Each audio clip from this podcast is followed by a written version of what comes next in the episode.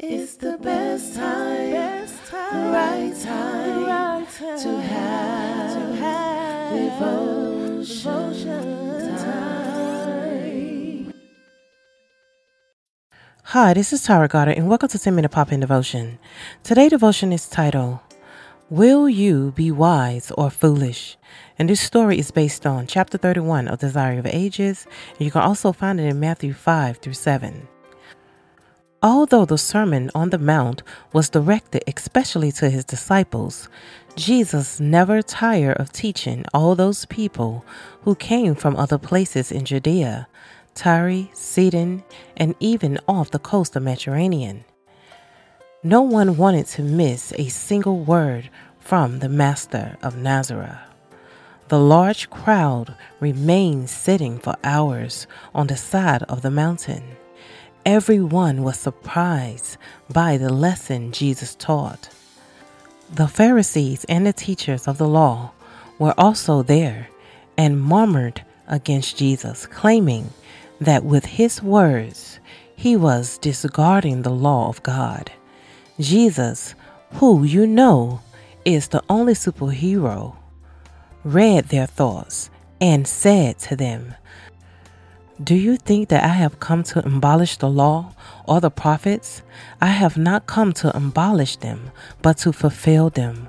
For truly I tell you, until heaven and earth disappear, not the smallest letter, not the least stroke of a pen, will by any means disappear from the law until everything is accomplished.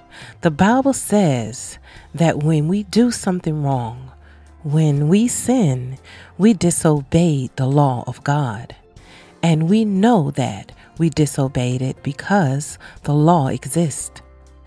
So the law of God is still valid and has not changed.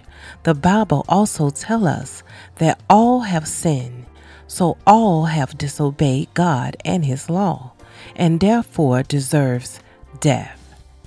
If the law of God could have been changed, then there would have been no need for Jesus, the Son of God, to have come to this earth to die in order to save us from death. Jesus is the only one that did not disobey the law, which is why he is the only one who can cleanse us from our sins. But we must not forget that our sins are infractions of the law. But thanks to the death of the superhero, if we repent and ask for forgiveness, he erases our faults, and it is as if we had never committed them. How wonderful our Savior is! Jesus wanted to show those Jewish leaders that he had come to fulfill the law that God had given to Moses on the Mount of Sinai, and to teach them that with the help of the Holy Spirit, we are to try to obey it, but not like they claim to, making the law a burden of rules with the objective of obtaining a passport to heaven but rather for love of God, our Creator. Jesus showed them that they knew very well the theory. That is to say, they knew well the law and what they should do, however, they did not put into practice. See, the Jewish people didn't get the point.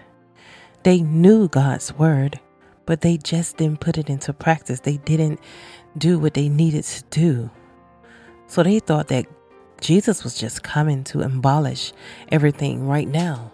He couldn't done that because in that case, he would have had to get rid of everyone because everyone have sinned. Like he said in the story, we all have fallen short of the glory of God. We all have sinned. We all have done something in our life that I'm sure you're not proud of. And God definitely sure He wasn't proud of it when you did it. So we have to be mindful that no one is better than the next person. You know, we learning to live, we learning to grow in Christ and to build and to get closer to Him and to also live the way He wants us to. We can, in turn, feel that we are better than the next person because we all on the same boat. God did it all for us. He died for every single person. But would everyone choose him? Not everyone will. Not everyone going to say, I'm going to obey your word. I'm going to keep your law and do what you want me to do. And his law, which I mean his commandments. Will we all keep his commandments and not do those 10 that he has for us? That he has set out for us. A lot of people think that the commandments are done, that we don't need to follow those rules, but we do. We have to follow them. They steal into play, they steal into action. So now, how we live our life is what God is going to judge us by. So be mindful of that. Let's stay ready and be ready for when He comes. Let's pray. Lord, thank you for this day. Lord, thank you, Lord, for waking us up in our right mind. Help us to keep your law, keep your commandments. And if we love you, we will. Lord, thank you for dying on the cross for us. Lord, we couldn't thank you enough. I pray in your name. Amen. Are you enjoying these 10 minute pop in devotions? If you are, you could donate at our Cash App. We have a UK one, which is pound Tara Songbird, or our USA one in the US, which is dollar sign Real and Raw Podcast. You can donate at those two Cash Apps. Be blessed. Come back again for your 10 minute pop in devotions with Tara Goddard.